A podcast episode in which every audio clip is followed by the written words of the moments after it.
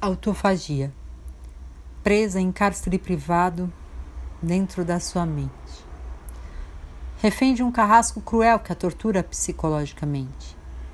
E desse sentimento oco que atravessa o ambiente, açoitando-a por existir tão mediocremente, de aparência incólume. Inaudíveis são os gritos que silenciosos e agudos lhe rasgam por dentro, tornam difícil respirar contraditoriamente querendo pulsar. E no frio do seu cativeiro desaparece embaixo do cobertor do medo. Não era para rimar. Questiona o existir. Se não consegue inspirar, o que ainda faz aqui?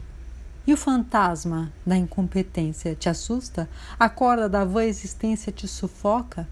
E as marcas, traumas, te extasiam? Como lutar quando se está amarrado por correntes invisíveis? Não existem para ninguém e te esmagam internamente. Genial ou medíocre? O meio termo não te redime. O absoluto não contempla, a ânsia não cessa, o ciclo se retroalimenta, o choro convulsivo não resolve e nem alenta. Integrada a sua algoz, é de si mesmo que se rebela, se desvencilha, mas não se encerra. Como calar o silêncio?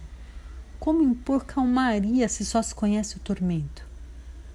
E já não sabe mais onde começa, onde se afirma, se se contesta ou se determina. É a infinitude que a espanta.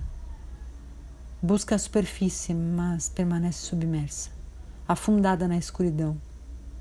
Sabe que a solidão de estar ocultada dentro de si não tem saída nem fim.